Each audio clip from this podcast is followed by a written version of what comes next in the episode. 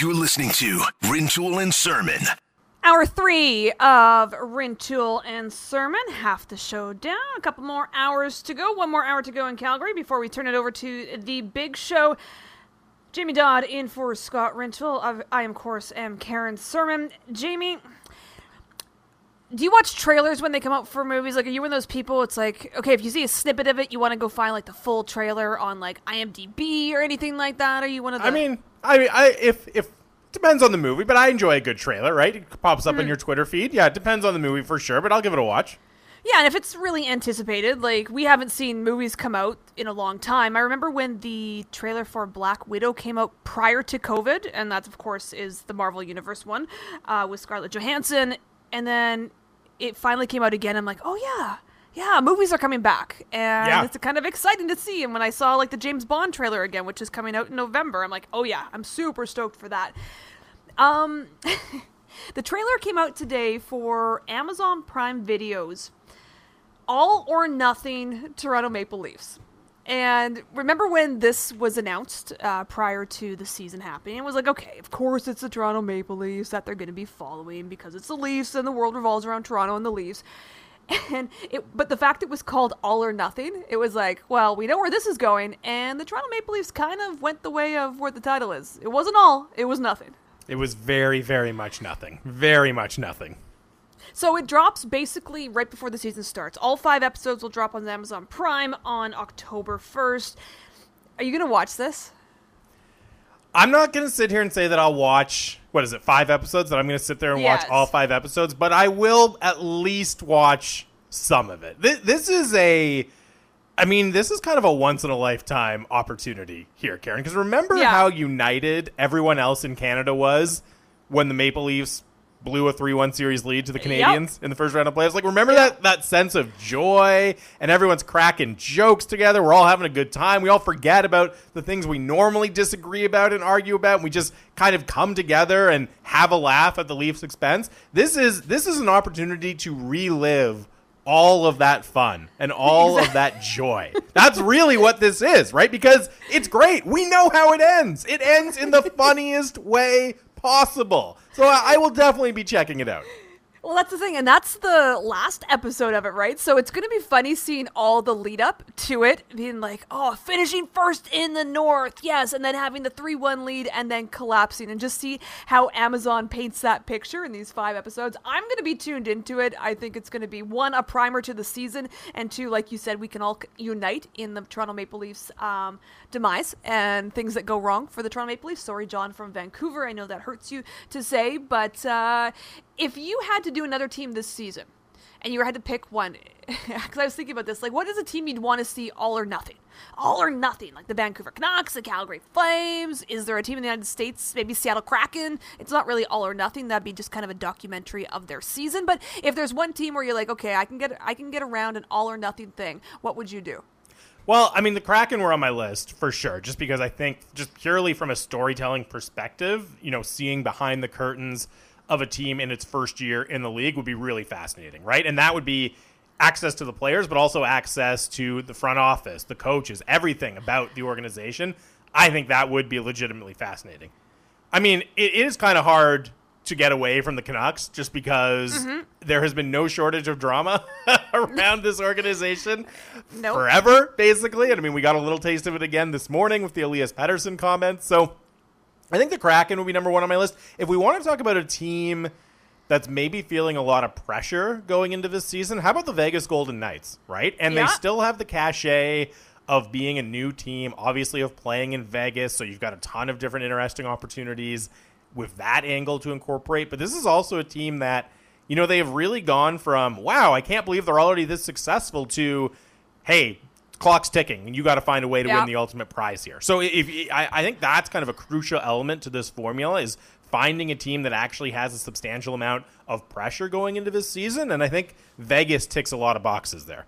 Uh, Torian Langley says, I'm going to watch to see when the Canucks came back from COVID and destroyed the Leafs. I'm sure that'll be a part of uh, the Amazon Prime's uh, conversation, but it's more about what happens at the end. I think, like, Colorado would be interesting, especially when we found out from Nikita Zadorov about kind of how Nate MacKinnon Yeah. is in practice. Like, I want to see if this is real. And maybe with the cameras on, it wouldn't be as true as what we see when the cameras are off. But that'd be interesting for me. Like you said, another another team that has very high ex- expectations, all or nothing. They were the cup favorite going into the playoffs. They were one of the cup favorites prior to the season.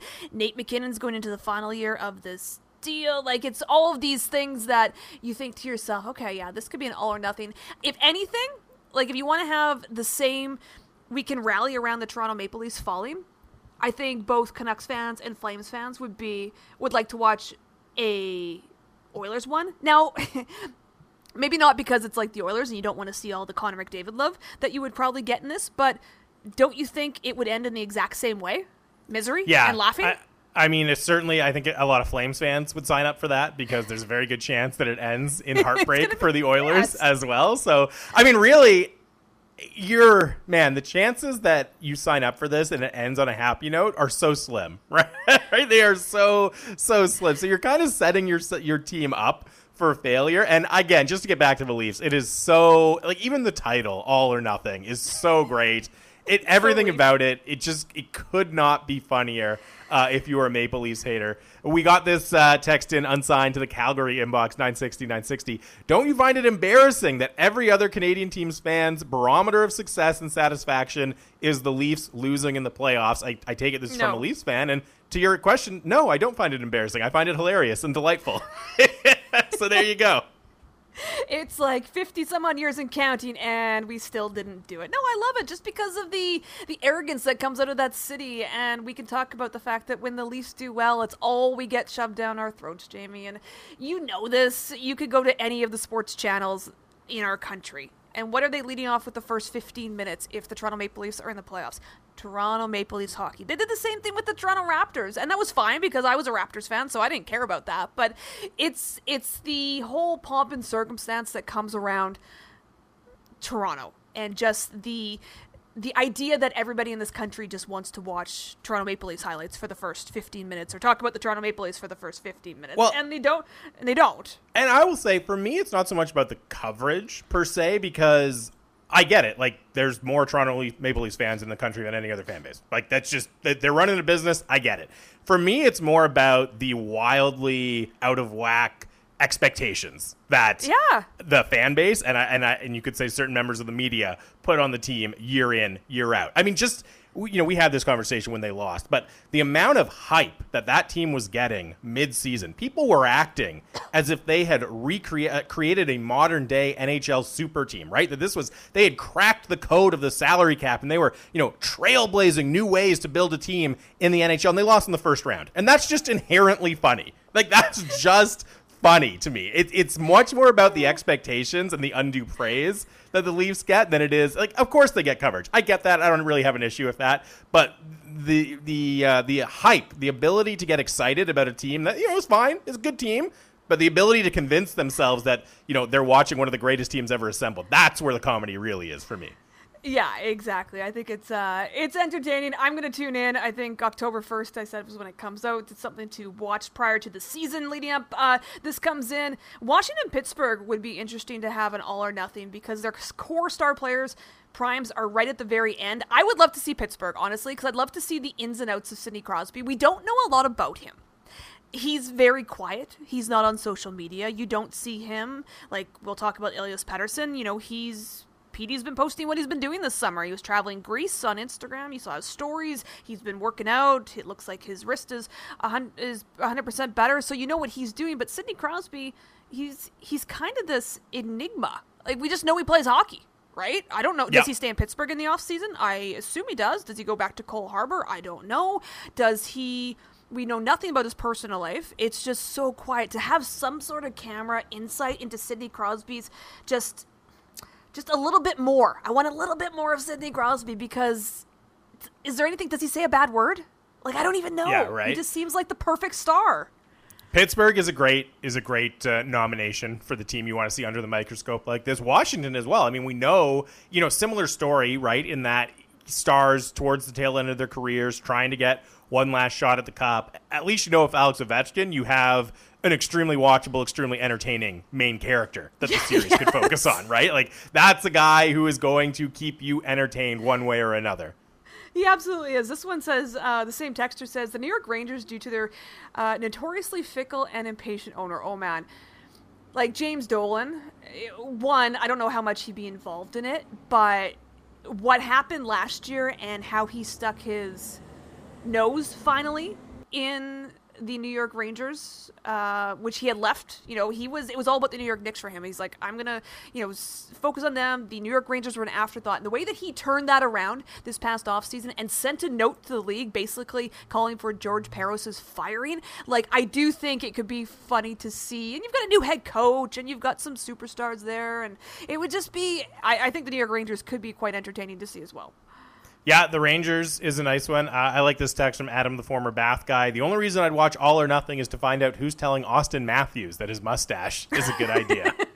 That's a great question. That is a great question. I hope we get the answer to that. Maybe they sit down and do some uh, an interview about his style and grooming choices for Auston Matthews. Yeah, exactly, and see what he chooses to wear in the GQ magazines. Uh, a couple of texts have come in, Jamie. Just we should hit back on this because we haven't really talked about it, you and you and I, since the start of the show. Someone said, "Are you concerned with Elias Pettersson's comments in a Swedish interview?" And for those that didn't know, he did an interview with. Uh, Ufe Bodine, and he was basically just asked about his contract status because of the fact that there are negotiations going on. And Rick Dhaliwal did tweet out after this saying that they're pretty far apart right now. Uh, we don't know what the holdup is, whether it's term, whether it's money, but still, he does say my agents are doing all the talking and then they inform me about what's going on. Right now, we're not in an agreement, but I'm not worried that we're not going to solve it eventually. Both parties are happy to find a solution. He's not worried, but this is the comment that has everyone kind of like, uh oh, here in this market. He was asked on what kind of deal he'd prefer, and he says he wants to stay in Vancouver now, but I also want to play for a team that's winning and has a chance to go far into the playoffs every year. I feel like we've got a chance to do that next season. If we had if we have that chance when my next deal expires, I don't know. I just want to play where there's a chance of winning. And to answer that texter's comments about am I worried? No, I'm not worried. You're going to see No. Elias Pettersson play for the Vancouver Canucks next year. And if you're a Vancouver Canucks fan, I actually kind of want to hear this. Because I don't hear it as I'm going to take my talents to Edmonton or I'm going to take my talents to South Beach like LeBron James is. I take my I hear this and I say this is a guy that wants to win and he wants to see where the organization is when his next deal is up. And I think that's totally fine. I am fine with players taking their future into their own hands and saying, "Yeah, if we're not where we're meant to be, then that means I'm not where I want to be in my career." it is to me it's not concerning at all right because this should already have been baked into how the canucks looked at their relationship with elias pettersson right they should already have been assuming if they didn't know explicitly that they have to do that they have to put a winning product on the ice in order to keep Elias Pettersson happy. That should be your baseline starting point when you have a player of Elias Pettersson's caliber on your team. And just to flip it around, you know, the idea of should Canucks fans be worried, should they be concerned about this? How startling and kind of alarming would it be if he had said the opposite, right? You know, if he had said, "Yeah, I, I, I don't care if we ever win. I just want to stay in Vancouver." Like that Yeah. would be yeah, sure, it's great because he wants to stay, and and you, you take the pressure off from that perspective. But wouldn't that be a much more concerning thing to hear from the player you're relying on to be your number one center and to be the best player on the team, really the franchise cornerstone? So yeah, Elias Pettersson wants to win. This should not surprise anyone. There is pressure on Canucks management, but that pressure existed.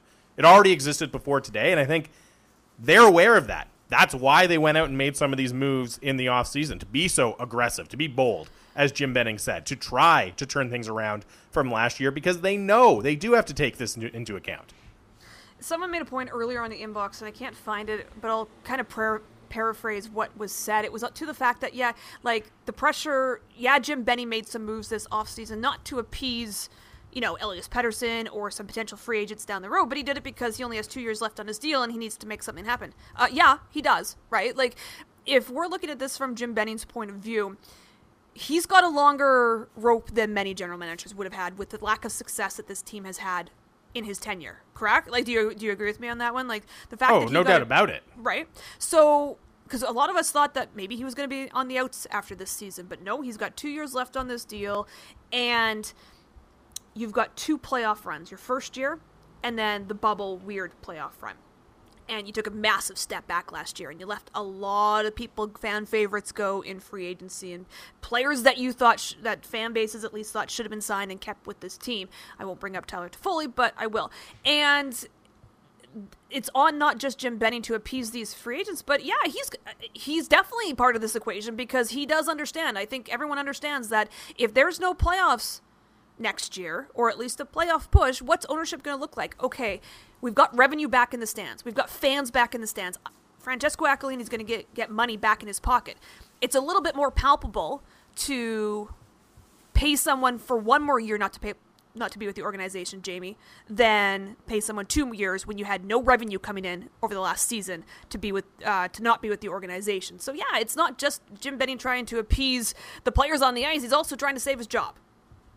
Oh, of course, of course he is, right? Uh, that and that's you know most general managers in the NHL to a certain extent are always doing something to try to save their job. But you're right, the pressure to perform in this season is immense on Jim Benning because he's already lasted a lot longer than most general managers do when they have a record and a winning percentage like he does, right? Like usually that's a short-term arrangement if you consistently ice the kind of teams that Jim Benning has iced. So he's been lucky in a lot of respects to survive as Canucks general manager this long, and you're absolutely right. The pressure on this season is immense. When you look at when players speak their minds, what what's one of the criticisms that we have with players in the NHL? They they say cliches right? And they don't they don't give you a lot. They don't give you quotes, right? Like something tangible. It's usually just yep. like, oh, you know, we played 110 percent, and you know, everyone played well, and whatever whatever it is. So when someone does speak out, we either enjoy it or they're criticized for speaking their mind, right? Like it's it's if they don't speak their mind and they just tout the company line, then we criticize them. But then if they do speak out, and they say something the fans don't like, then we criticize them as well. Because look, this text did come in. Pettersson sounds like a flake. He hasn't proven anything. If he's talking like that, I would trade him, lose interest as a fan. Elias Pettersson is talking to me. I hear this, Jamie, as someone who's always spoken what he believes. He's always been honest. If he doesn't like a question, he's going to tell you. He doesn't like a question with it, or he'll give you an eye roll. But I like this because it shows the passion for your star player wanting to put a winning product on the ice. Personally, for me, I see it opposite to what that texture sees it as.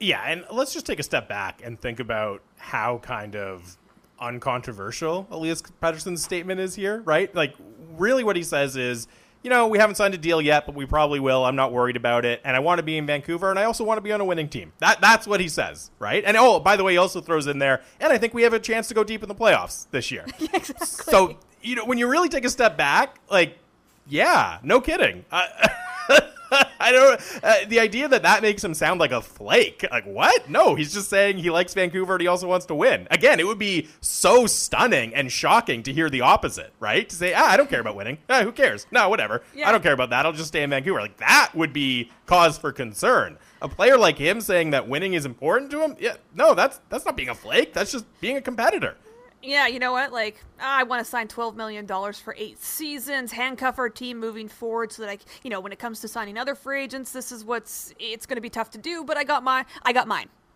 Right? Like, I don't know. I don't know what, uh, what people want these days, Jamie, but in the end, look, he's going to be in camp. Depends on if you know there's a little bit of holdout. We don't know that for sure. But uh, opening night, Elias Pettersson's going to be with the team. He's going to be with the team for the next couple of years. And if you're a Vancouver Canucks fan, you hope that Elias Pettersson's right. And in a couple of years, you're perennial uh, playoff contender. Greg, let's get quickly to take the L. Jamie, who's going to take the L for you? Well, I got to put my hand up. I got to. Okay. I got to take the L because it okay. was last week, less than a week ago, Karen, on Thursday when we were doing yeah. the show, and the Messi news started breaking on social media. And my initial reaction, I mean, even when you texted me about it in a break, my initial reaction was, eh. Like we hear this all the time, and, and that's true. In my defense, that's true. We have heard repeatedly in recent years, you know, oh, Messi in Barcelona, they're out, they're they're they're headed for a break. He's going to play somewhere else next year, and then yeah. every time we heard that, actually got patched up and he went back to Barcelona, right? So my initial reaction, and I said as much on air, was okay, maybe this has a little bit more legs, but I, I said straight up, if I had to bet right now Does he play for Barcelona? Does he play for any other club in the world? I would take Barcelona. So I got to take I got to put my hand up. I was wrong. I have to take the L on this one. He has signed for PSG. I just assumed that there they couldn't possibly be the Yeah. case that even though both teams want to play, both sides, Messi and Barcelona wanted the relationship to continue, that they'd be forced apart. I thought that sounded too crazy, but it happened. So there you go. I got one wrong. I was absolutely incorrect. He's going to be in Paris. I'll take the L on that one. I'm going to say take the L to anyone who thought that Carson Wentz or believed the fact that we were going to have to talk about another starting quarterback for week one for the Indianapolis Col- Indianapolis Colts. Jamie it came out today that Carson Wentz and their guard, Quenton Nelson, who had the exact same foot surgeries, a bone removed from their fifth metatarsal. Sounds painful, by the way. Um, we're going to be anything except like we thought this was going to be okay. Indianapolis is going to start 0 4. Are they going to have to go and get a veteran quarterback? What are they going to do? Sam Ehlinger was taking snaps. Their sixth round draft pick in this past draft. He was taking first team snaps yesterday. What the heck are they going to do? Nope. Indianapolis Colts are probably going to have Carson Wentz and their guard, Quenton Nelson, in week one against the Seattle Seahawks. Like, I- I guess I should take the L because I was like baiting. I was buying this. Uh, it appears that they are on the five week recovery path versus the 12th week recovery path. That this injury did uh, had the very uh, large recovery time, five to 12 weeks, but it looks like they're going to be on path uh, for Indianapolis and their fans. This is good news because when you look at the quarterback depth with the Colts, anybody but Carson Wentz, and we still don't actually know what Carson Wentz will do or which Carson Wentz will show up for the Indianapolis Colts, but looks like he will be healthy or at least trending to be healthy for week one. So all of our panic was for nothing. I will say though, if you're a Colts fan, you can't feel great about having a Carson Wentz coming off of injury, not having had a chance to have a proper training camp with a new team starting in week one either. Like, yeah, it's better than the alternatives you have on your roster, but given what we've seen recently from Carson Wentz, that wouldn't exactly fill me with confidence. At least he's, you know, throwing more than what 20 balls in the NFL, so you Yep. have to hope that he like can fall back just on experience. Uh, New England, or sorry, Indianapolis, especially when you put Quenton Nelson back in there, has one of, if not the best offensive lines in the NFL. So maybe that'll help Carson Wentz, and I don't know if they can get their run game going. But either way, it was announced they are trending to play the Seahawks. Week one should also say that the Seattle Seahawks did release Aldon Smith today. The um, he's had a tough career, uh, Jamie, and he came back last season for the Dallas Cowboys, and he behaved himself, but he had a little bit more off Yeah. off-field issues this offseason, but the Seahawks did bring him in, but they did cut him today. So we'll see if his NFL career continues or if it is owed over. Um, gonna talk a little. What are we doing now? Oh, we're gonna talk to an Olympic medalist next, Jamie. I'm pretty stoked for this one. Evan Dunfee is going to join us. He's a character. When you talk to him, there's going to be some laughs, there's going to be some smiles. Uh, he was the bronze medalist in the men's 50 kilometer race walk event. He avenged his fourth place finish from Rio. We're going to talk to him next on Rintoul and Surman with Jamie Dodd in for Scott Rintoul. You're listening to Rintoul and Surman. Jamie, momentarily, we're going to be joined by Evan Dunfee, bronze medalist, Olympic bronze, bronze medalist in the men's 50 kilometer race walk. We're also going to be joined tomorrow um, on our show by Olympic gold medalist Julia Grosso. Uh, who scored the winning goal for Canada in the penalty kicks in the women's soccer? And we've got a little special guest. I'm not going to say for yet for Friday, but we got some irons in the fire, and you don't want to miss it because we have another potential gold medalist on our show as well. So uh, a lot of Olympians joining us back from Tokyo, and we could draw from a few because there were 24 medals won by Canada in these Olympic Games. Yeah, we got a lot to choose from. And when one of those is in a team event, you know, obviously there's a, a ton of individuals on that team and the coaches and everything. But it's great. It's it's really really exciting to have a chance to spotlight uh, Yes. some members of our Olympic team who performed just incredibly. Like they did, they represented Canada so so well, and I'm really thrilled for the chance to talk to some of them here this week. Yeah, absolutely. It was historic uh, because of the fact it's the most medals that Canada has ever uh, amassed at an Olympic Games uh, outside of the 1984 boycotted Games by the Soviet Union in Los Angeles. It tied a record seven gold medals, which ties uh, 92 Barcelona as the most gold medals won by Canada in an Olympic Games. So it was historic in a lot of moments for Canada, and one of them was with Richmond's very own Evan Dunfee. Evan, good. I'll say good morning. Sorry, I had to look if it's good morning or afternoon. Good morning. How are you doing today? I, you know, I'm I'm jet lagged enough that it could be any time of day. I would have I would have believed you. How's the uh, how's the body adjusting back from Tokyo? Uh, it's it's good. I was I was up at 4 a.m. Uh, you know, just scrolling the interwebs, so uh, pretty normal Yeah. for a trip like that. But uh, mostly excited, mostly just sort of eh, ready to enjoy this this moment, this next little while. Um, Evan, I do have to ask you: Did you get your just walk around the neighborhood like you wanted to have uh, when you got back from Tokyo after winning your bronze medal? I did. My uh, my partner and I. The first thing we did was walk over to McDonald's and uh, and and indulge. Um, so that was fantastic. How was stepping off the plane uh, when you got back to the Lower Mainland and you had a little bit of a cheering squad for you? I understand when you got off the plane. Yeah, it was awesome. Uh, I'm not the best at celebrating myself, um, and and not having my family and friends in Tokyo to help me do that. It was so cool to uh, to step off the plane and have uh, a bunch of them there to to start celebrating that moment with, and uh, to show off the medal too, and to yeah, to truly kick off that kind of jubilation feeling. Because the biggest thing I was feeling after the race was just sort of a, a, a quiet contentness of like, whew, okay, I did the thing. You know, I set my sights on the thing and I did the thing and I was mm-hmm. feeling very content. And, and now that I'm home around the people that I love, I- I'm feeling pretty pretty jubilant. So you said kind of quiet contentment right after the race when you knew you had won bronze. In the closing stages of the race, because it was a very exciting uh, comeback for you to get onto the podium. What were the emotions going through your head as you, you know, in the closing stages of the race, and as it became clear that you were going to be able to secure the bronze?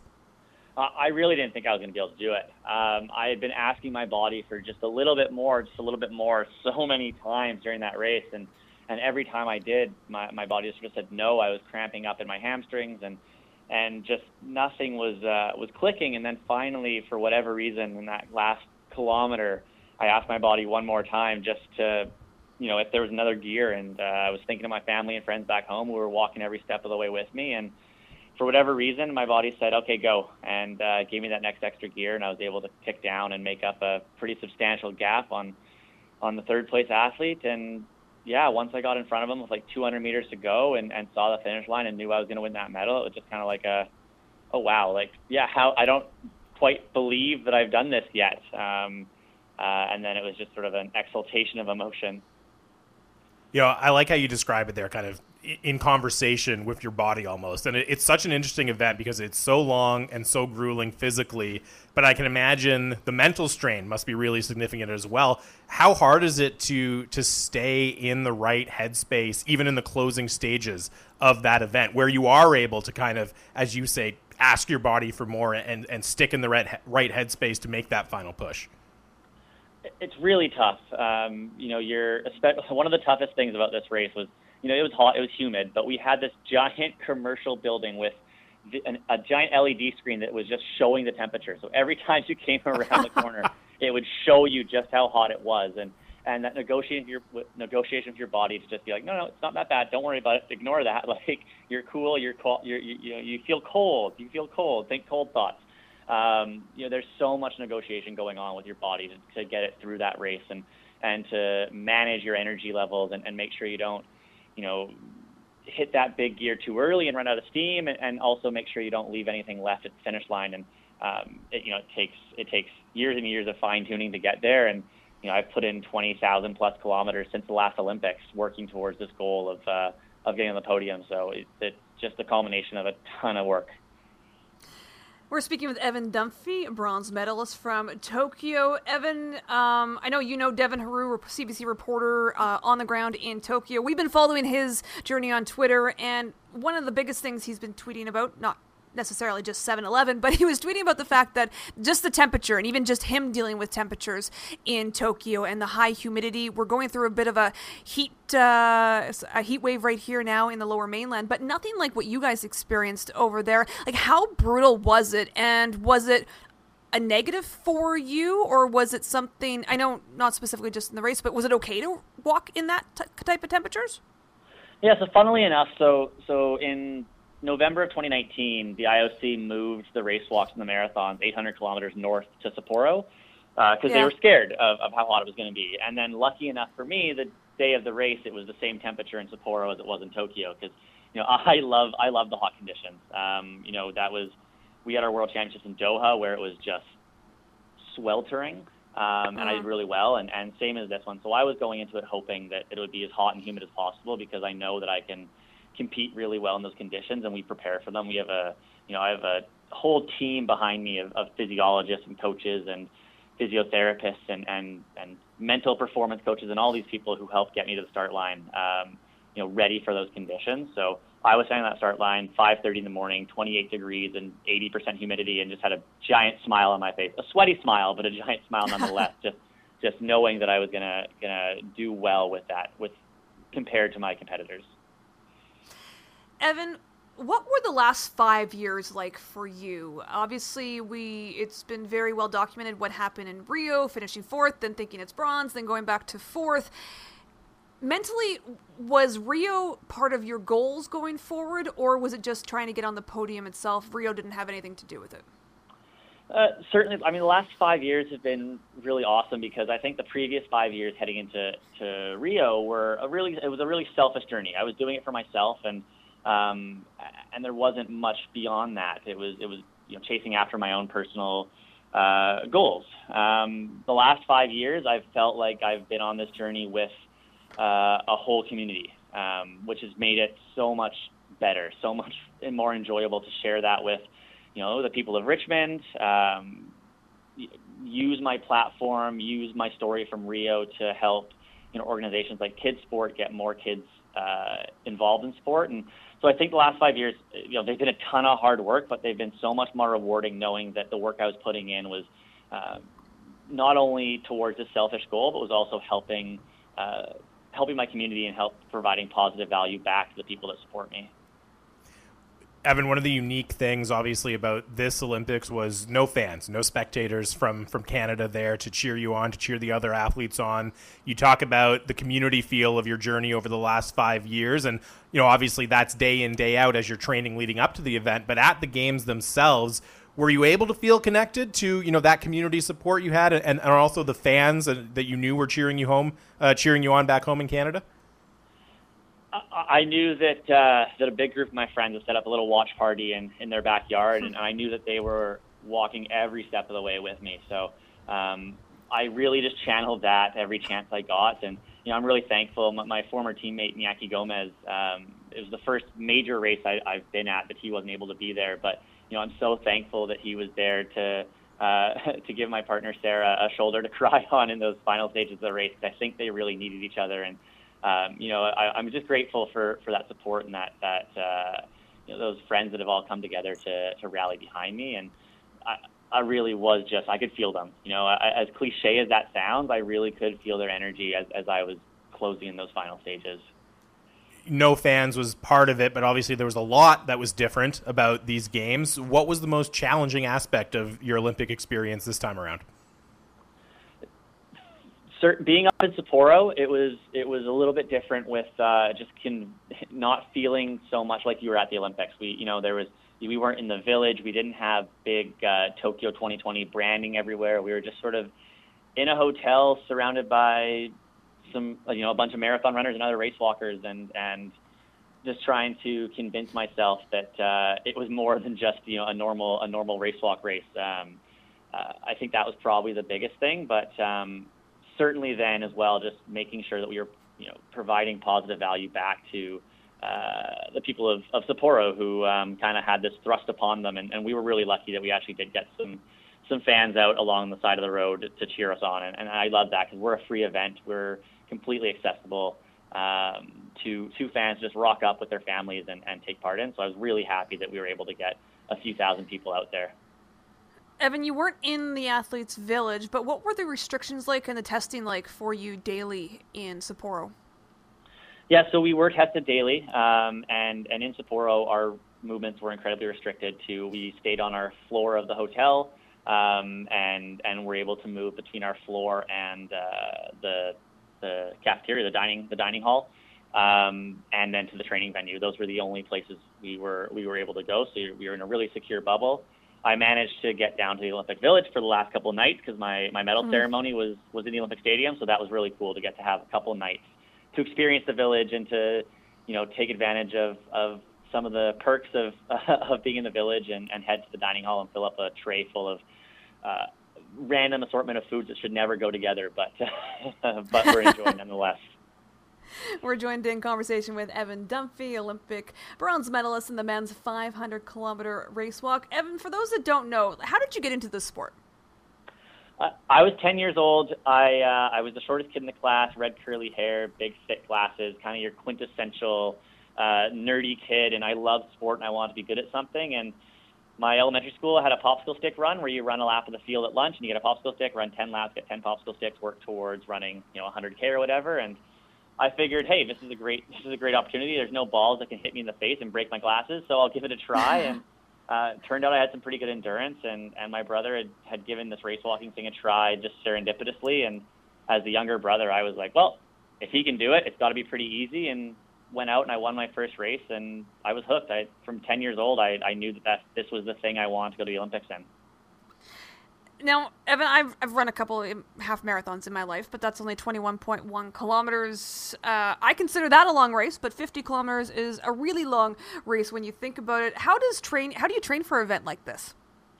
So training is similar to a marathon. You know, just lots of lots of slow kilometers, um, and then a few really hard kilometers. So, you know, I'll do somewhere between 150 and 180 kilometers a week of walking that'll be maybe some maybe one or two 40ks uh, a week. So you know, basically doing one or two marathons a week in training, and then a, a whole bunch of 10 to 20k walks as well, and, and then some faster stuff, some tempos, some intervals. Um, you know, v- very similar to, to what you'd expect to see from a marathon. If you're training for a marathon, maybe just um, you know a little bit faster at uh, uh, at at the, the paces I'm going.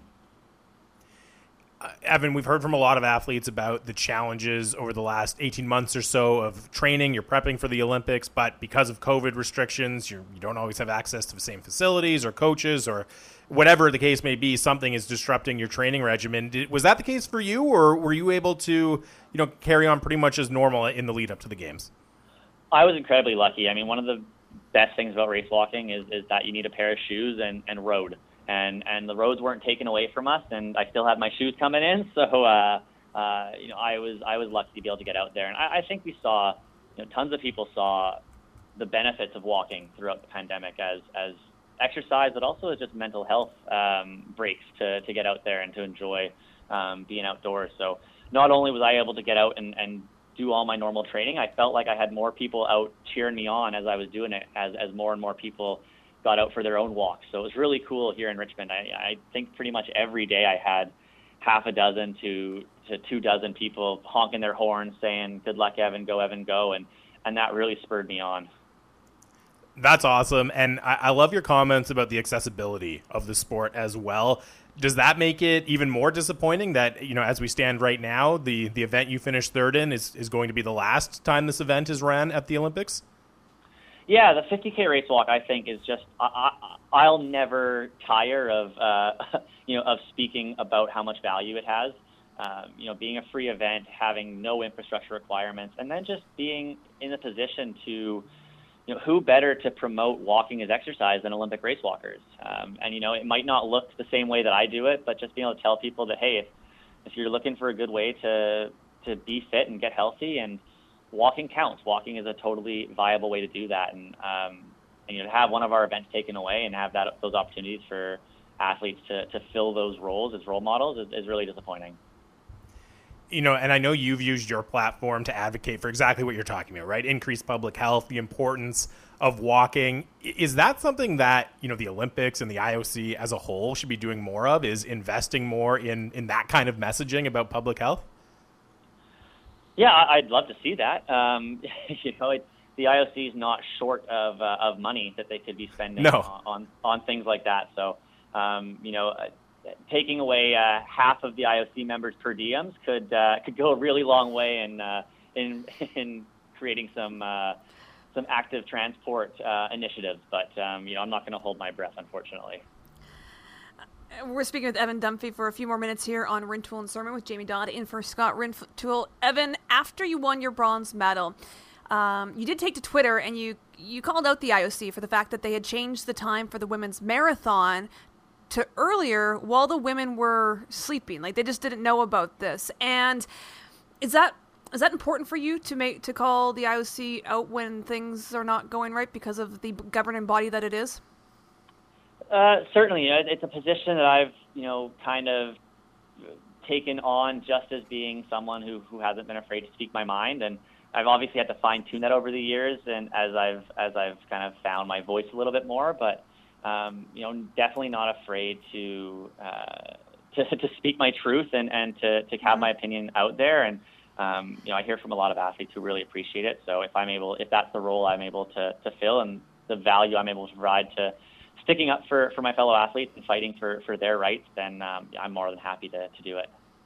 So you've got the bronze medal, the Olympic bronze medal. Now, what does the next couple of months look like for Evan Dunfee? Do you get to do a little bit of a vacation, a break, take a little bit of a walking break, or are you gearing up for another event?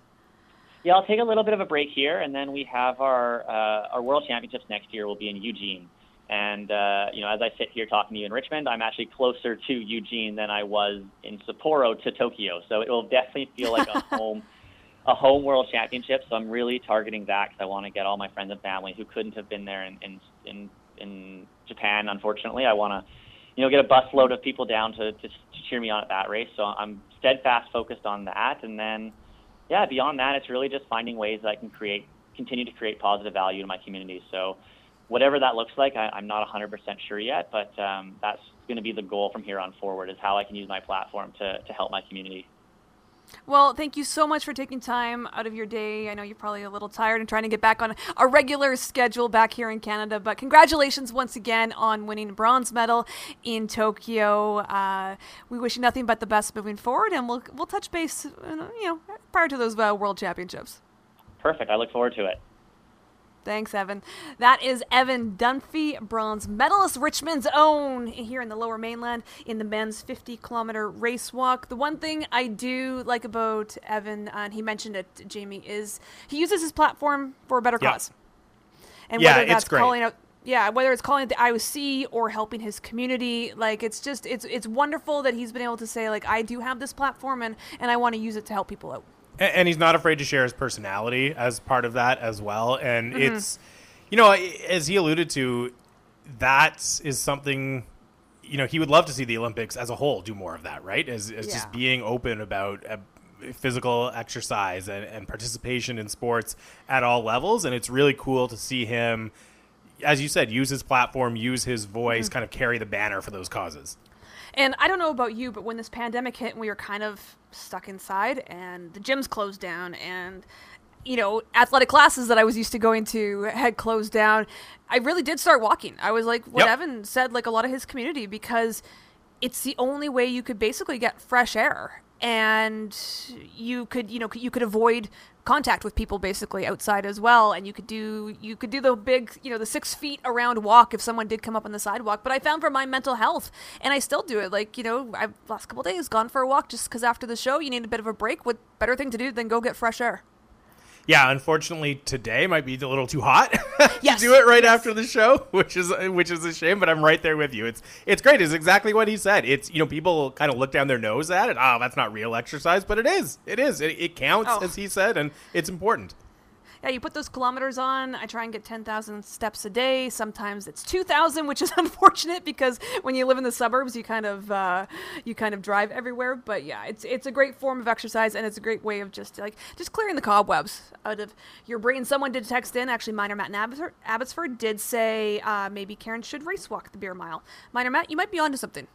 You might be onto something. It might help me going forward, Jamie, uh, not throwing up uh, running when I do this beer mile.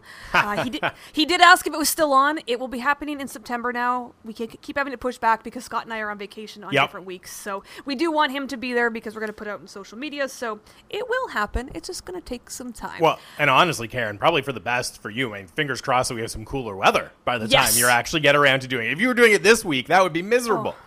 No, I would have uh, rescheduled. I would have said, like, I'm not yeah. putting my body through that. It's just not going to happen. Uh, three hours in the books. That means Calgary. This is where we leave you. We're going to hand things over to the big show on 960. Enjoy the rest of your day and rest of the afternoon. We'll talk to you tomorrow morning, Thursday morning, Vancouver. We're going to head to Minneapolis next to talk a little football, NFL football, Jamie, with KOA Colorado's Benjamin Allbright. I did see he was tweeting yesterday he, I say Minneapolis because Denver is playing uh, the Vikings in their first preseason game, and he was tweeting from the airport saying he was getting on an airplane. I don't know if that's the first time he's flown in quite a while. I know I'm getting on an airplane Saturday, and I'm thinking about it. This is going to be a little weird. I, I, can only imagine. It's going to be really weird. It's I, I, I would think so, anyways. Yeah, so we'll see if Benjamin, if it's the first time he's been on a plane, and what I have to expect. Uh, you're listening to Rintoul and Surman with Jamie Dodd on for Scott Rintoul. You're listening to Rintoul and Surman. Hour four of Rintoul and Surman, one final hour before we hand it over to uh, Bick and the Boss on Sportsnet 650. Jamie Dodd in for Scott Rintoul. Uh, Jamie, did you ever watch um, Good Morning Football on the NFL Network, or did yes, you watch it? absolutely. Yeah, right. It's, it's been on for I think about like five years now.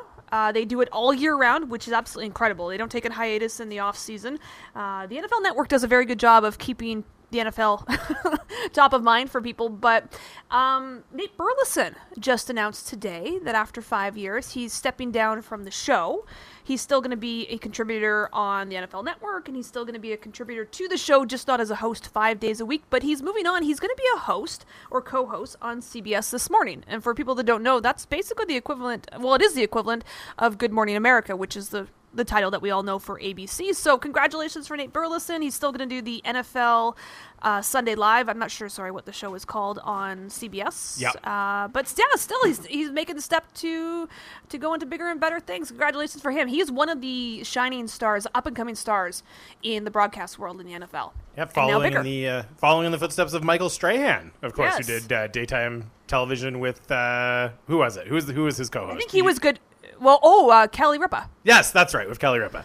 Yeah, he stepped into Kelly uh, with Kelly Ripa, and now he's on, I believe, Good Morning America, uh, the one I just said for uh, ESPN. So crossover talents, definitely. He is one of. Uh, he's great to listen to. He is so insightful. He also did that Nickelodeon game. Uh, Yeah, I remember this that. year, and the fact that he can make football relatable to. Ch- Children, I mean, it just shows you how, how talented how talented he is. Um, some news coming in from Seahawks training camp. We're just going to talk about this quickly before we get to Benjamin Allbright from KOA Colorado. ESPN's Brady Henderson said today that the Seahawks have made another contract offer to Jamal Adams. They're still awaiting response from the Pro Bowl safety. Jamie, we do know it's not like he's a holdout at camp. He did report, so did Duane Brown. Yeah. Both of them are looking for extensions, but they're doing the whole, yeah, we're just going to stand on the sidelines holding our helmet until a contract is signed. A, a hold in, as I've seen some people call it, right? Where Mm, you're there, you're present, but you know you're, you're waiting to get down to business until you get the new deal.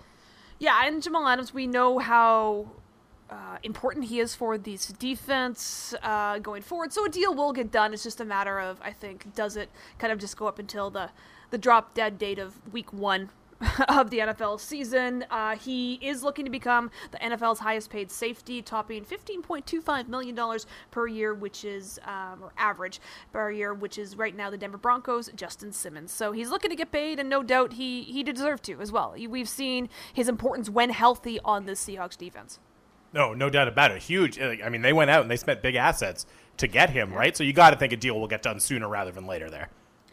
Uh, going around the NFL, we're getting ready. Preseason games, Jamie. I, I, we were talking about it earlier. Like, okay, there's CFL action that's happening, like real, actual regular season games. So let's be tuned into that. NFL NFL preseason doesn't really, you know, there's some storylines to come out of it, but I think this year more than any, there is more storylines to pay attention to just because of one the quarterback carousel and the young quarterbacks that could poten- potentially be starting week one uh, to get into all of that we're joined now from benjamin with benjamin allbright uh, benjamin i believe you are in minneapolis am i not mistaken I am, and I apologize for the background noise and the wind a little bit, but we are out here at joint Broncos Vikings practices. Oh, that's not a problem. We always appreciate when you're on site. Of course, Benjamin with uh, KOA Colorado. Um, let's start by talking about the team that you cover thoroughly, the Denver Broncos. They brought in Teddy Bridgewater this past offseason, so it's up to him and Drew Lock for competition for the starter's job. What have you seen so far in camp from these two quarterbacks? Well, I don't think any one of them's really distinguished themselves. Drew's probably having a little bit better training camp, but you know, bringing Teddy in, I think the coaching staff internally might have favored him a little bit, you know, in terms of this. So this thing's really going to be decided by these preseason games. That's why this shorter preseason slate is so critical. You got to get, uh, you know, maximize your reps and get out there and do it. Vic Fangio says he really wants to judge these quarterbacks under live fire, and the only way to do that is to put them in a game when you look at this Denver team, and especially the Denver offense, obviously it's a division that has some high powered offenses, those run by Patrick Mahomes, Justin Herbert, and you can even put the Raiders in there with Derek Carr. How do you see Denver matching up with the rest of this division? Well, Denver clearly has the best defense of those four teams. Uh, in fact, uh, to that point, the Chargers went out and hired their head coach, a Vic Fangio disciple, based on what he was able to do to kind of slow down Pat Mahomes with that defense in that second game last year. They ultimately didn't get the job done with the offense. So Denver's going to have to pick up some points somewhere, and that's going to be the way that they they start getting back into trying to win this division. The defense is very good. It's it's the offense that's a giant question mark. And on the offense, you know, as you said, the, t- the camp battles between Teddy Bridgewater and Drew Lock. Drew Lock's going into his third year in the league. I know a lot of people are excited about the receiving corps in Denver with Courtland Sutton and Jerry Jeudy and some of the other weapons they have there. How important is this season for Drew Lock and his NFL career to really establish himself as a, as a starting level NFL quarterback? Well, I'd go further even than this season. I would say these next few days and next few games, because if he doesn't win the starting job, then you know, then what? Um, so he, he needs to come out and win that job, and, and ultimately, if he wins that job, he needs to come out and prove that he deserves to keep it. Uh, and so that's that's where we're at with this thing. So it's it's vital. Uh, every every rep this season is vital for Drew Lock and vital for you know his future in the NFL. Otherwise, you know he he, he could become that journeyman guy that just kind of never was reclamation project, and the odds on that are very slim. Sticking in the AFC West, Justin Herbert was, I think, one of the surprise stories as a rookie quarterback in the NFL last year with the performance he turned in. What are your expectations for him in year two? Is it, you know, is it more realistic just to hope that he kind of maintains that level of play, or do you think he could even take a step forward and be better than he was last year? Well, I, I think he could take a step forward as a you know as a quarterback and and and a step backwards as a producer simultaneously. Um, the fact that they're switching offenses, they've gone from Anthony Lynn, which really catered to Justin's strengths, running a lot of that PA shot play type stuff. Uh, they gave him max protect and allowed routes to get down the field, make those big plays. Moving to Joe Lombardi as offensive coordinator is going to be an adjustment. Um, it's similar to what the Saints run, but uh, at least in terminology. But you know, I, I'm just not sure. Joe Lombardi's last ten years in OC in Detroit was not very successful, and so I'm a little bit concerned about that offense taking a step backwards. Is that the kind of thing that could harm Herbert specifically, right? I mean, as you said, maybe he improves as a quarterback, but the stats aren't there. Does that concern you at all, as you say, moving from an offensive system where it favors him to one that, yeah, maybe doesn't play to his strength as much now?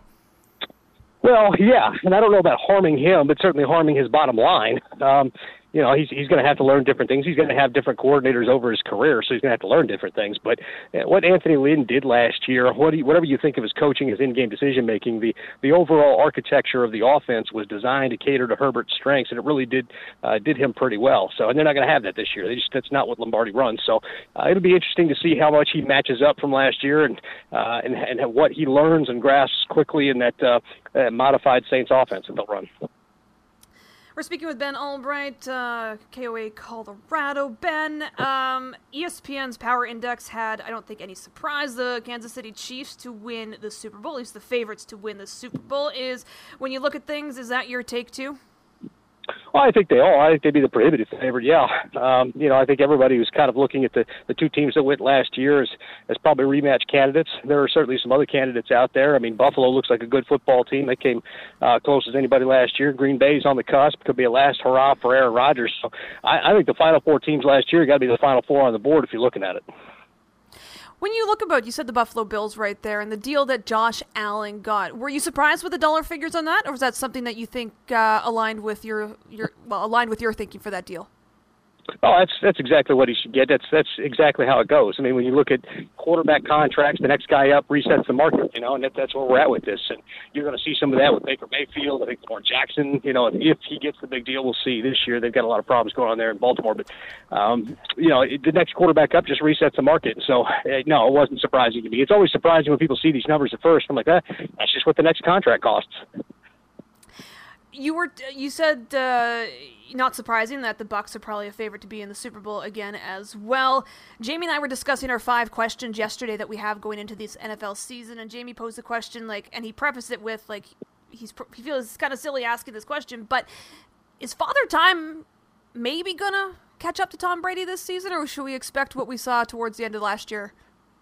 Well, I, I think it's funny because weren't people writing articles about Father Time catching up with Tom Brady about ten years ago? Didn't they say that the the end was nigh? I, every time I go to count that guy out, he comes back and wins another Super Bowl. So, you know, I'm done. I, I, he, might be immortal. I don't know what kind of vampirism he's into, but at this point, uh, I'm, I'm never betting against Tom Brady, even with time.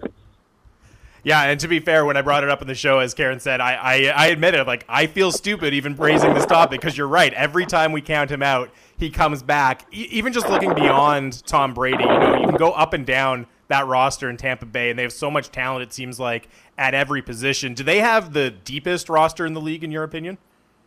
Oh, certainly on the, I don't know about deepest, but on the surface level, they're good at every position. Um, you know, in terms of deepest, there's there are some depth issues that they have there, specifically along that offensive line. But you know, they've, they've got uh, they've got a lot of talent overall, um, at least in the one deep, and I, I think that that's served them well. If they can avoid injuries, they can certainly get back. I want to ask you about some of the quarterback battles around the league. Let's start in Chicago. Obviously, they draft Justin Fields. Andy Dalton is there as well. How do you see that situation playing out in training camp, the preseason, and, and going into week one? Well, everybody's always excited for the rookie and the young guy, and it's you know they'll, they'll be clamoring for that. But I, I think Andy Dalton's going to start the season as the starter. They've kind of made no bones about that. I don't uh, I don't foresee Justin Fields overtaking him early. Now, if that team stumbles or struggles, then you put him in. But you know, from what I've heard, and you know, I've seen the clips out of camp and throwing the ball and all that. But from what I've heard, um, it, it looks to me like he's a tick slow when you know when reading the field and all that, and he needs a game to slow down for him a little bit. So I expect to see him more towards mid-season if you're going to see him this year. Do you is it something similar in San Francisco with with Trey Lance or Jimmy Garoppolo, or is there more of a chance there that we could see Trey Lance early? I think there's more of a chance simply because there's sub package stuff for Trey Lance. Um, now I've talked to people over there, and they they say Trey Lance is, is making this thing difficult because the original plan was to kind of showcase Jimmy Garoppolo this year for a trade after this season, you know, now you've kind of got a situation or a setup where uh, Trey Lance is making it undeniable that he's he's just got so much more talent. So it, it's going to be tough. They're going to build some sub package stuff for him. So we'll see more of Trey probably early, uh, but I don't know as far as being the starter, which one would be the starter first. We're speaking with Ben Allbright uh, in conversation with him for a few more minutes. Ben, I want to ask you about what you expect from this Miami Dolphins team, specifically Tua Tagovailoa, because we saw limitations last year, and he had Ryan Fitzpatrick kind of over his shoulder, and if the offense wasn't going well, Fitzpatrick was put into the game. What do you expect at his uh, progression this year as a year two quarterback, one more extra year removed from that hip injury? Do they open the playbook a little bit more for him? Well, you, you hope so, and they tried to do that a little bit last year, but he was—I don't say he's afraid to throw it down the field, but he's certainly hesitant to do so, and it's part of the reason he kept getting benched. I, you know, I was in attendance at the uh, the game against Denver, obviously, and, and got to see it, you know, happen live on the field. Coaching staff was getting frustrated with him; he wouldn't take chances down the field, just kept dumping it off, and I think he's going to have to push the ball a little bit. I think that's going to be. I think they're going to have to have confidence that he has the uh, the ability to push the ball, and I think he's got to have confidence that he's got the ability to push the ball. And you know, if they can do that, then you might get somewhere with this with this football team. How long do you think it is, and maybe it becomes what their record is, before the questions start arising to Green Bay and Aaron Rodgers, and the questions are, uh oh, is he really, is his head really in it with Green Bay? I, think his head's in it to win football games. He knows he knows that his legacy is on the line. He knows that uh, you know that this is about his uh, his football legacy overall. So I, I think he's going to give it the best that he can this year. But I think he's only there this year. I think he's out completely this year. Yeah, it certainly seems like this is the, as you said, the kind of the last dance, the last opportunity for him to establish his legacy again in Green Bay. Looking around the league, we were talking a bit about the AFC North earlier in the week, and you know we're so used to the Steelers being in the running in that division year in, year out, winning at least eight games every year.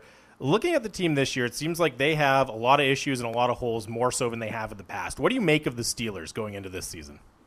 I think hit the nail on the head. I think they do. I, I think there's questions all along the offensive line. I think there's questions about Ben Roethlisberger's arms ability to hold up overall uh, long term. I, I think there are a lot of questions about this team, and you know, I, I think that what they've done over the last couple of years, uh, despite a reduction in, in, in personnel and talent across the board, is a testament to Mike Tomlin's coaching. I, th- I think he's done a great job, fantastic job of coaching a team that maybe doesn't quite have the talent that we've kind of become accustomed to the Steelers having. So, you know, I, I think that's something to keep your eye on. Is uh, you know, Tomlin's been getting blamed last couple years, but the reality is that that team hasn't drafted as well. It hasn't hasn't done as well in free agency as it normally does.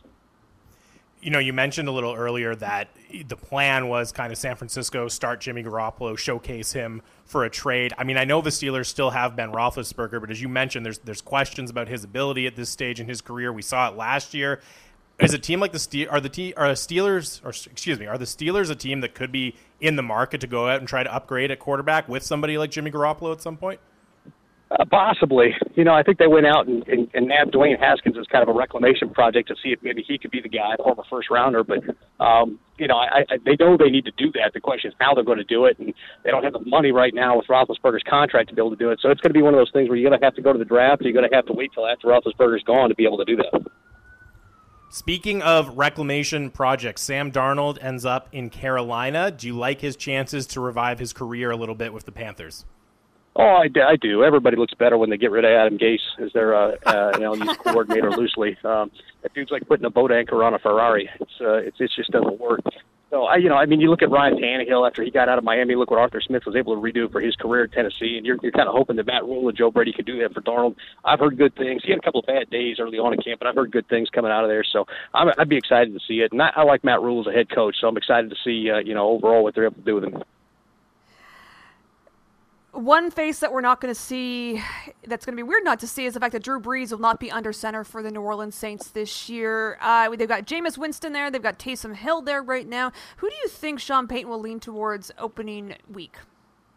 Uh, you know, I personally, I think it's going to wind up being uh, Jameis Winston with some sub-package stuff for Taysom Hill, and he'll be used all over the place. But uh, you know, we'll, we'll see. I like to see the rotation in the first couple preseason games, and then you can kind of really get an eye on on how you think that thing's going to play out. One more question for myself, Ben. When you look at the NFC West, uh, Jamie and I have always been of the the mind it's probably one of the toughest divisions to predict in football, if not the toughest division with the quality of teams. Uh, would you be surprised if one of three teams finishes first? Does Arizona have a chance to uh, compete for first with these three teams in this division? It's a it's a weird division. You are absolutely right. It is tough to call. The Seattle defense isn't as good as it was once was. The San Francisco 49ers were horrifically injured last year. The Rams always seem like they're on the, on the verge of a major upgrade, and then we're not sure about that team once it gets going. Now, now that they don't have Goff, that might help them out. And you know, it's funny, Arizona. You know, we brought Kingsbury in to kind of ramp up the offense, but if we're being honest, the defense is what's carried that team last couple of years, especially last year. And uh, you know, I, I think that if Arizona doesn't make the playoffs, they might be in the in the market for a head coach change.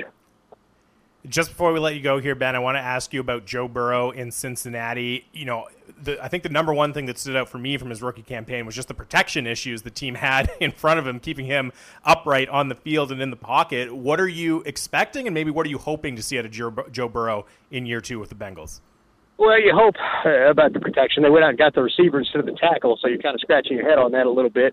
Um, you know, you, you just hope to see him out there uh, able to recover from the injury and able to trust that his line can hold him up, even though they didn't last year. And uh, it's tough. It's a tough situation. If I was Joe Burrow and, and I, I don't feel confident or comfortable after a couple of games, I might I might shut it back down, not ruin an entire NFL career because the team around you is too incompetent to be able to to put the right protection around you.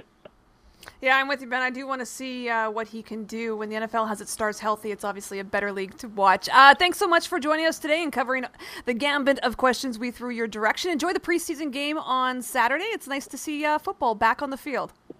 Absolutely. You guys take care.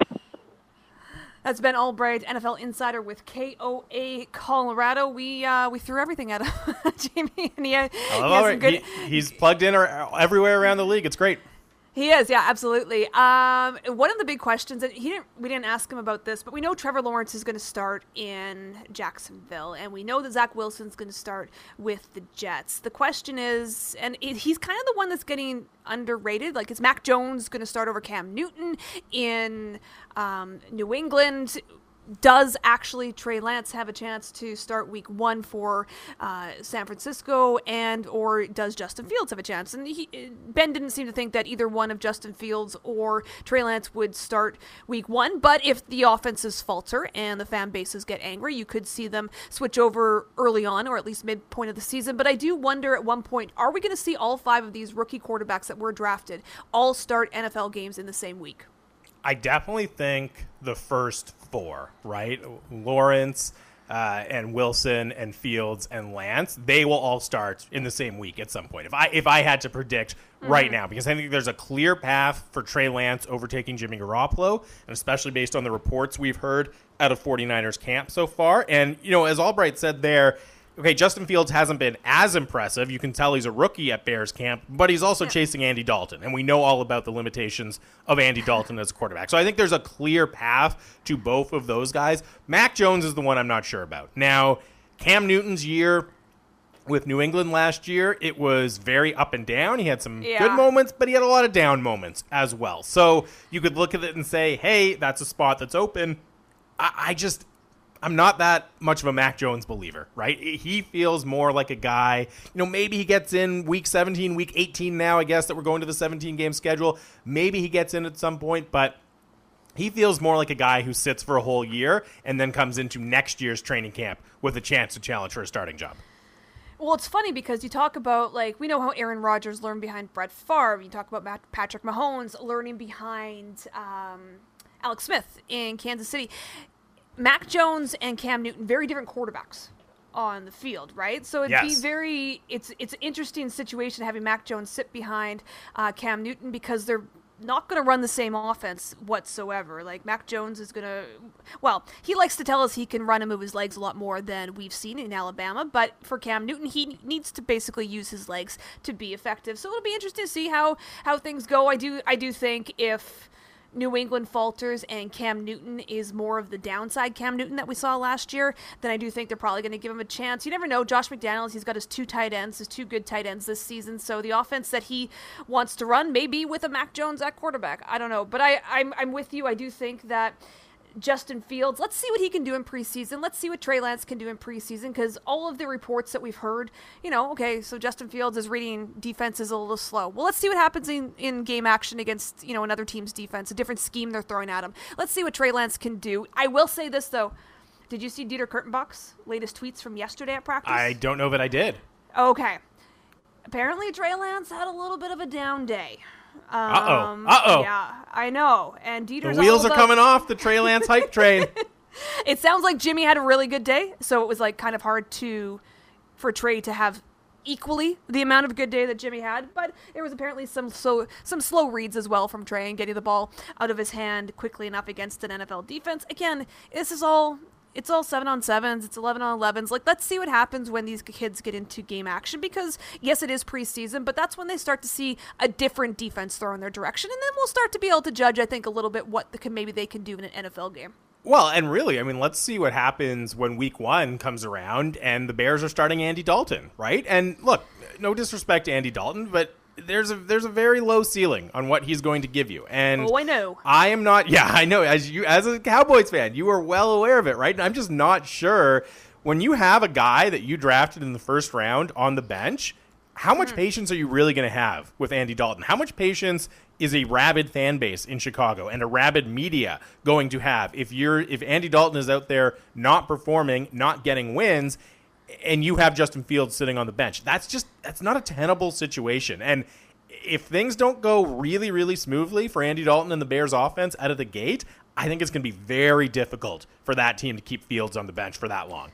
Well, and think about that fan base and how much they're trying to just grasp on some sort of quarterback to have faith yes. in going forward. Like, no offense to Jim McMahon, it was the defense that got that Bears 85 yep. team to the Super Bowl. We we all we all know that. We he was just basically good enough to get them there and to control that offense. So for a team that's looking at Justin Fields as the potential savior for their organization and to get them back to a Super Bowl, yeah, I can say those uh, those fans are going to be a little probably impatient. Uh, week one, the Bears do play Sunday night football against the Rams in Los Angeles. When I look at the San Francisco uh, lineup, they face they have a little bit easier for first round matchup, they face Detroit in Detroit. So I guess the only thing is the time difference and the time change they're going to have to deal with in week one. One more segment to go uh, here on Rintoul and Surman. Get your texts in 650 650.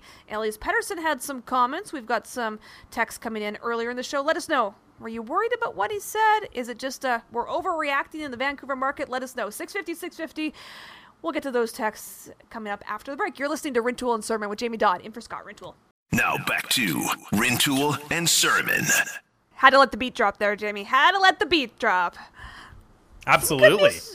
This is this is one of the bands that I know I've said it before on this show. Wasn't a fan of the Beastie Boys growing up. Like in their prime when they were coming up with Sure. Intergalactic and these songs, like I was a fan of like the Backstreet Boys, okay? So like you know, you can kind of see where my musical This wasn't in your wheelhouse. Yeah. No, it wasn't, but as the older I've gotten, I really appreciate it a lot more. It was And the Big Shiny those- Tunes bump. The Big Shiny Tunes bump did it for me. it's one of those bands that I'm just like, I wish, and I understand why they're never going to tour again with one of the brothers uh, passing away, but it's one of the bands where I'm like, ah, dang, I wish I had seen them perform live because I think it'd be incredible to see these guys live. I agree. I uh, I'm a big Beastie Boys fan. I will say this song specifically is actually uh, one of my three year old daughter's favorite songs. Uh, believe it or not. Yes, we were we were driving home from somewhere once, and you know, there's this thing with kids where you want them to like fall asleep at the right times. So we were driving home somewhere, and she was Yeah. about to fall asleep in the car. We're like, no, no, no, no, no. We don't want that. We want you Right. to get home and then fall asleep. That'll be a lot easier for everyone. And so the solution we came up with, we had a, a Beastie Boys CD in the car, and we popped it in and played that song really loud to to get her Yeah. attention. And she thought it was the funniest thing she's ever heard. She calls it the robot song, and she frequently requests it uh, by name. So yeah, it's it's one of her favorite songs. That's an amazing story. I didn't want my child to sleep, so I put on some Beastie Yep. Boys really, really loud, and now it's one of her favorite. And it worked. That's- It worked. She stayed awake the whole time home. It was great. If anything, it worked too well because it got her too excited and hyper. Yeah, I couldn't go to sleep immediately when No. she got home. That's awesome. Uh, the problems we have as, uh, well, you have, I do not, as young adults or young parents, it's like, yeah, how do we try and keep our kid awake when we don't want them to sleep because we need them to sleep overnight? Like, was your Yeah. daughter one of those ones where initially, when she was born, you had to put her in the car and drive her around so that she could fall asleep? I did that probably I don't know two or three times maybe. Yeah. It definitely like she definitely loved sleeping in the car and still does Right. love sleeping in the car. I don't know what it is about the car, but yeah, she she was into it. But yeah, we tried to avoid doing that too often because then it's like, oh, we have to do that every time. We have to do that every Right. night to get her to fall asleep. But there were definitely a couple of times, kind of break glass in case of emergency, where yeah, I loaded her into the car seat and, and drove around the neighborhood a little bit. So I wanted to ask you this before we talk a little bit about Elias Pettersson. Are you one of those people that falls for the Twitter? Greg, you can weigh in this weigh in on this too. Like when you see a tweet like without naming the song's name, put a GIF of the Sure. song that was popular when you were born or stuff like that. Yeah. Do you do you ever fall into those? Like I, I, I- kind of fall.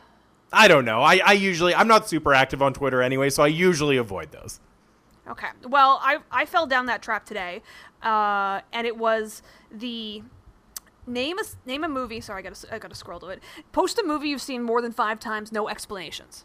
And for me, it was Independence Day. Like that's one of those movies that I see when it comes on TV. It's like, okay, I just have to watch it. No matter what part of it it is, it's like I know the lines. Well, probably not. Actually, I'm terrible at recollection. But you know, it's one of those movies where it's like, ah, yes, I'm gonna definitely watch that. On the weekend, my boyfriend decided that it, it, they were doing a Bourne Supremacy, Bourne Ultimatum, Bourne Identity marathon a couple of times, like just repeating right. it. I can't tell you how many times I came around the corner into the living room and one of the Bourne movies was on TV, and it's always on TV eh, when Yes. it's on. He'll always put that on. Do you guys? Do you have one of those where it's just like if it's on, I gotta watch it? Oh man, I mean, there's a lot for sure. Um, one, I was just trying to think. You know, I saw the one you were talking about, one you've seen more than five times. Just thinking about the Yeah. movies I've seen the most in my life. I mean, Star Wars would be up there. I was a huge Star Yeah. Wars fan growing up, so that that one's not that's not one that's on TV a lot, but just in terms of things I've seen a ton, that Yeah. would have to be near the top of my list. Yeah.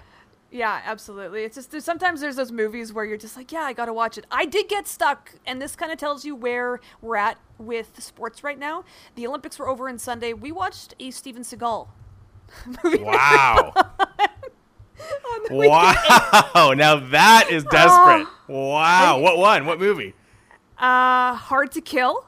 was one of them. All right. That's the one where he gets killed, and then one of the cops finds out that he's actually alive, and they put him and they put him hiding away, and he's in a coma for seven years. He comes out of the coma, and he's got to get revenge for the people that killed his family. So there's that one.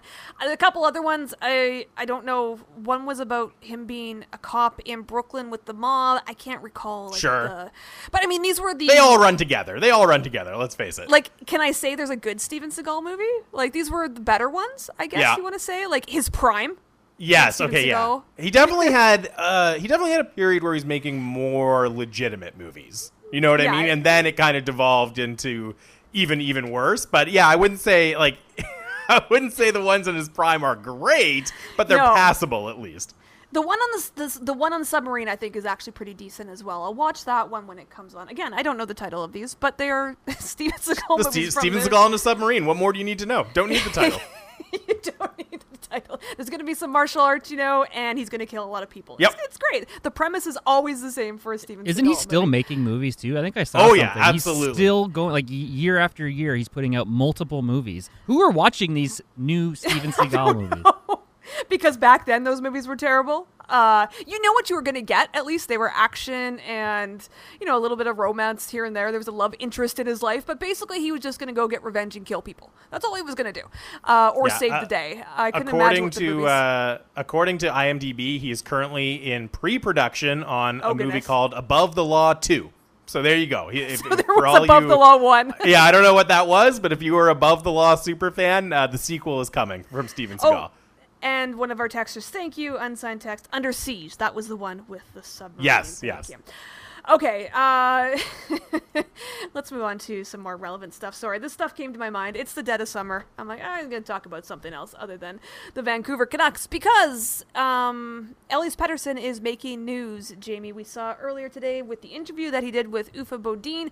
Um, it's just funny because when Ian Mendes made a good point when we ha- had him on in the 10 o'clock hour. He's like, it's August. We're kind you know, your star player who hasn't Yep. signed does an interview and he says one thing that may be taken out of context or even I'm not sure why it's taken out of context, but the whole, it's like we have to grasp onto this because it's the only thing we can talk about right now. Yeah, and it's also you know I've seen we always make the comparisons between uh, the NHL offseason and the NBA offseason, and I mean Yes. You know this quote from Elias Pettersson would it be in the top fifty you know spiciest quotes in an NBA offseason right when you really drill it down and see what he's saying? But it's August and it's hockey. It's Elias Pettersson. It's the Canucks. So I do think it's worth talking about a little bit. I do, and yes, we're going to talk about it because basically what I got from it was the fact that Elias Pettersson wants this team to be he wants to be in Vancouver and he wants this team to be successful. And when he signs his next contract, not the one he's going to sign pen on paper this offseason, he- he wants to see if the team is going in the right direction. And I completely understand him with that. I do feel a little sorry for him. I don't think he maybe understands the um, implications that come with saying something like this as in the fact we're all dissecting it right now. Right. And it's going to be dissected on the next show with Bick and the Boss. And it's going to be dissected this afternoon on the People's Show. And other shows in this market are going to talk about it. There's going to be stories and articles written about it because that's this market. And that's probably any Canadian market. Like if this is, I don't know, Leon Draisaitl saying it in Edmonton, there's obviously going to be some stories written about it as well. But I do think, like, oh, kid, you said it, which is fine. I'm totally fine with the comments, but there is the repercussions that come with it. And depending on what deal he signs, Jamie, like, it's going to be a story start starting training camp. And I feel bad for him a little bit. Well, and it's the kind of thing that I don't know if it's going to be a story as much as it's going to be a couple of questions, right? And maybe depending on the answer to those questions, then it becomes a more more of a story. But yeah, he's going to get asked about it. But I mean, if he signs a four year deal and then comes to training camp and says, "I'm committed to the Canucks and I'm really excited to be here," that's going to put that story to bed for a while, anyways, right? And and so it's not as if it's going to blow up and get completely out of proportion and dominate training camp and dominate the early part of the season. No, but yeah, he's going to have to answer questions about it. Um, I do want to get this question in or this text in from Lady C six fifty six fifty. Uh, to the text message inbox, uh, she says, "What's with the negativity? The interview was in Swedish. It's almost impossible to translate the nuance of a language. Petey wants to be a Canuck. He wants to be on a team that makes the playoffs every year. He wants to win the cup. That's the kind of competitive drive that you want from your star player. So I will say, I I understand the import, the uh, the point about translations and how they can be tricky sometimes. Mm-hmm. In this case, the translation comes directly from the journalist Uffe Bodin, Yes. who's an extremely respected hockey journalist in Sweden. He's bilingual. We've had him on the station many times in the past to talk about hockey in Sweden. So the fact that he's the one doing the translating, I, I completely understand the texter's point. You do have to be careful. But in this case, it's coming directly from the source, so we can be pretty confident that he's capturing the essence of what of what Petey is saying here. But to the rest of the texter's point, I mean, I agree. Yes, you do. You want your star player to have that kind of drive, to be upfront about the fact that winning is very, very important to him. And I think if you're a Canucks fan, you probably even want a player who's willing to hold management, management's feet to the fire a little bit about it. Like, why wouldn't you want a star player who's going to push for the team to get better? Yeah, uh, I'm with you on that. It's it's it's one thing to want to get paid. It's another thing to understand. I, I'd rather have someone that says, "Yes, I'm more about winning. I want to win a Stanley Cup," than someone says, "Oh, I'm just here to get my money." It, in and to your point, when talking about this is actually translated from uh, the reporter himself, who's who's bilingual, like. He could have left it. He could have left the story, and we could have had a Goran Dragic type of thing where Right. somebody somebody finds the interview in Sweden, wants to translate themselves, and grabs the line. Well, if we have a chance to win when my next deal expires, I don't know. Like literally could have grabbed that one sentence and put it out there and clickbait, and all of a sudden, Elias Pettersson doesn't want to be in Vancouver long term. Like that's the conversation we're having, Yeah. right? So I I do think it's in context the fact that there was two answers put out there for us to see and to kind of give a little background on where Pettersson was coming with his comments. Like it's just not no, he doesn't want to be in Vancouver. He's just saying, well, right now we're far apart on the deal. We're gonna get a deal done. I'm optimistic that we're going to when it comes to the length of the deal, I'm not sure what we're going to sign, but I do want to win a Stanley Cup and be part of a winning team. And when I sign my next one, we'll see where things goes. I think that's very fair that he has that opportunity, and he's he's entitled to have it. Like th- that's what people don't get. And I know people were throwing shade, like, well, what happened to loyalty? I did see that a couple times in the text message inbox, Jamie. Like, what happened to someone? I want someone who wants to be with my organization forever, like win or lose. Yeah, but it's it's the player's right. UFA means it's the player's right. You don't just because the team drafted you. I'm pretty sure there is some loyalty, yes, but in the end, you kind of have to think about what you want is your like what's your angle.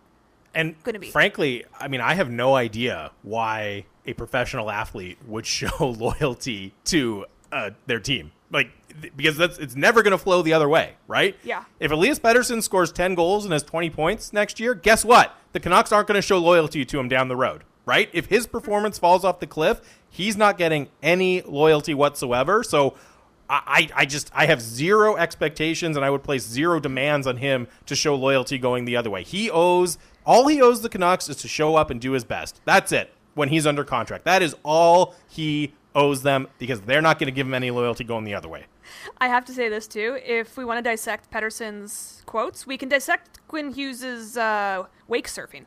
Uh, fans are curious in that. He's apparently wake surfing with Trevor Zegras, member of the Anaheim Ducks. Talk about. Let's start the rumor about him being. Yeah, he's going to Anaheim. for- He's going to Anaheim. Anaheim. He's going to play with his American buddy in Anaheim. Yes, it looks like he's having a fun summer. I love these. Like these guys are ha- allowed to have a little fun. Let's let's. Let's just let them be. They're, they're young kids. Let's, let's just let them be. Hey, Greg, let's get to some notes and quotes.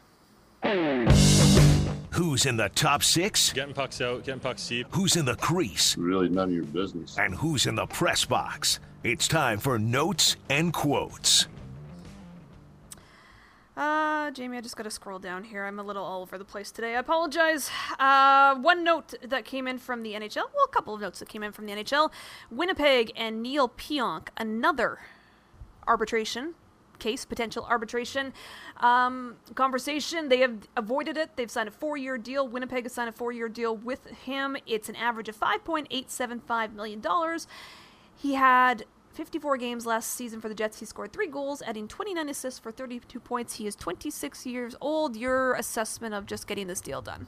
Well, I think this is the kind of thing that if it had been announced a year ago, people would have said, "Oh man, Neal Pionk got how much? He got how much?" But you look in the context. We got into this with Ian Mendes a little earlier in the show. Defenseman made a ton of money this summer, mm-hmm. right? And you look at the context of Neal Pionk still in the prime of his career at 20 at 26. He's a right shot defenseman.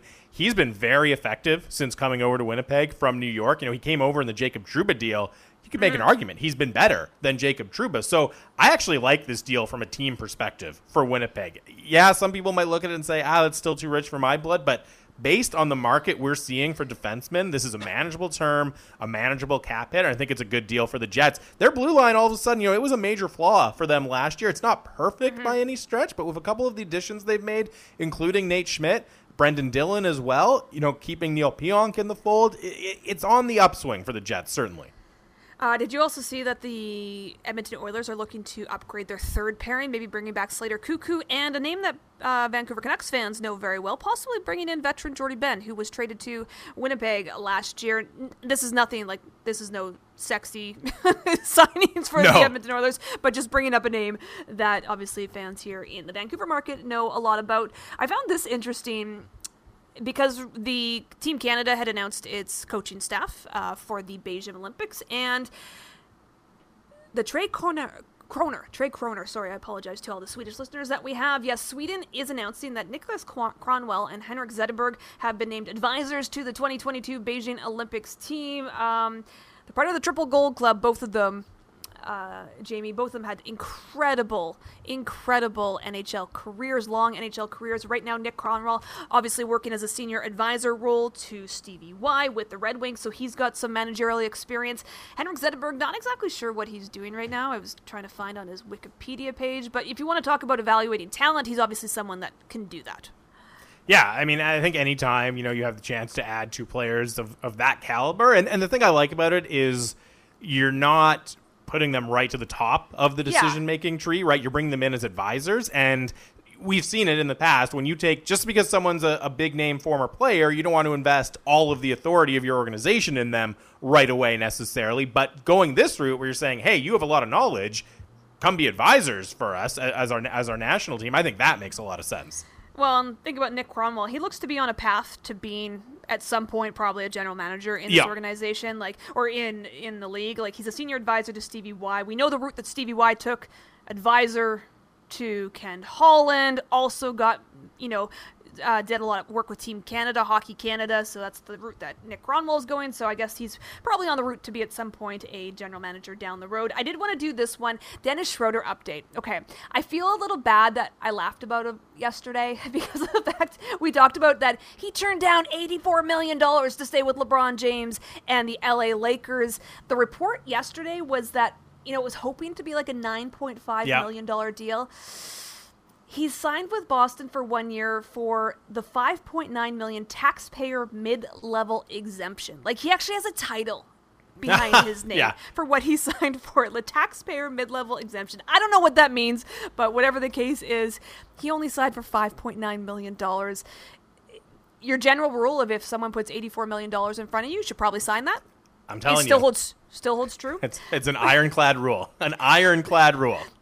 But it does suck for someone who's got a young family and he bet on himself and then the market just dried up and this was the only thing that he could get. He's 28 years old, so he's not I guess you could say he's probably towards the end of prime of his career. Maybe he can get another payday if he plays well with Boston. They do need someone of his skill set for that team. They lost Kemba Walker, or they they traded Kemba Walker. Uh, he can be a complementary scorer to Jayson Tatum and Jaylen Brown.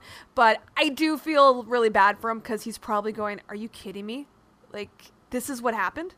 Yeah, it's uh, it's really really tough. Now we should say, I think one of the reasons I'm comfortable having a little bit of fun with this, he's coming off a four year, seventy million dollar deal, right? Yeah, so he's got his money. yeah, I like he it. he's made a lot of money playing basketball. It's just man, just oh, just can you imagine? You missed out on almost eighty million dollars, and it's not you know often when we see this when a player wants to go test free agency, maybe they're leaving a smaller market. There's something wrong with the market they're leaving. I mean, this was LeBron and the Lakers, and you had a chance to be part of that. And you said no, and you're now you're out seventy-eight million dollars instead. Ooh, oh, that hurts. That's that's tough to swallow. It's tough to swallow. Uh, this one coming in from Vancouver Whitecaps. Uh, I have to admit, I have not followed them a ton this season. It just it's tough when they're you know playing in Salt Lake City and a ton of other stuff to uh, follow along. But I did find this note that Lucas Cavallini, he's out for approximately six weeks after suffering a left knee injury in last Saturday's match against the LA Galaxy. Jamie, I took this. It sucks for the Caps. Don't get me wrong. Yeah, absolutely sucks for the Caps. Uh, however, they're currently last in the division. They're fine, or in the conference, I guess. They're finally coming back home. They're playing a home game actually this Friday against San Jose. But I looked at a little bit bigger picture for Team Canada and those World Cup qualifying games, September second, fifth, and eighth. Two in B, uh, two in Toronto, one in Nashville against the United States. If but the timeline sets up, if he's not a quick healer, he's not playing in those games. Yeah. Now the good thing is Canada has the depth up front to survive a, a Lucas Cavallini going out. Right, he wouldn't even necessarily, I don't think, be their in their first choice starting eleven for those games. No. But it's still, you know, when you're playing three games against good opponents in in a span of about a week, which they are, you like to be able to rotate the squad a little bit. So it does hurt their depth. And yeah, based on the reports we're hearing right now, it would be surprising if he's a part of that squad for those first few uh, qualifying games. A couple of just quickly notes before we let you go, Jamie. You gonna be watching Blue Jays Anaheim Oh yeah, tonight? absolutely, I am.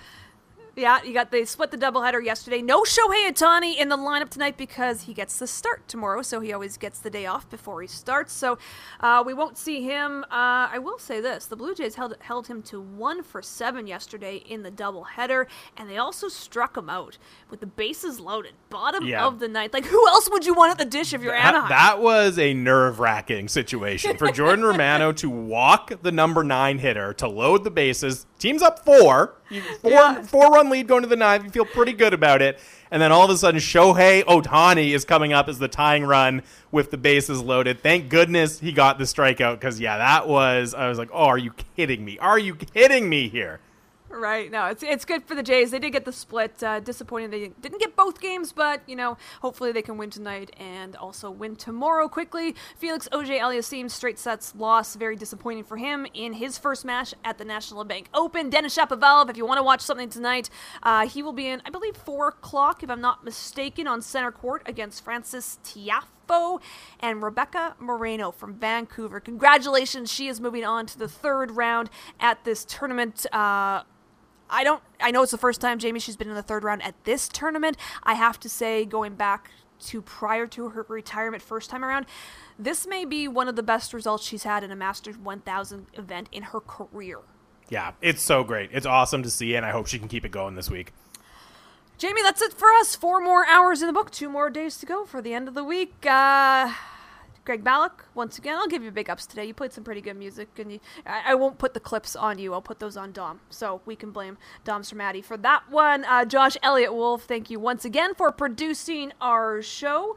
Jamie, as always, thank you so much for co-hosting with me today. I hope you have a wonderful afternoon. Enjoy the sunshine.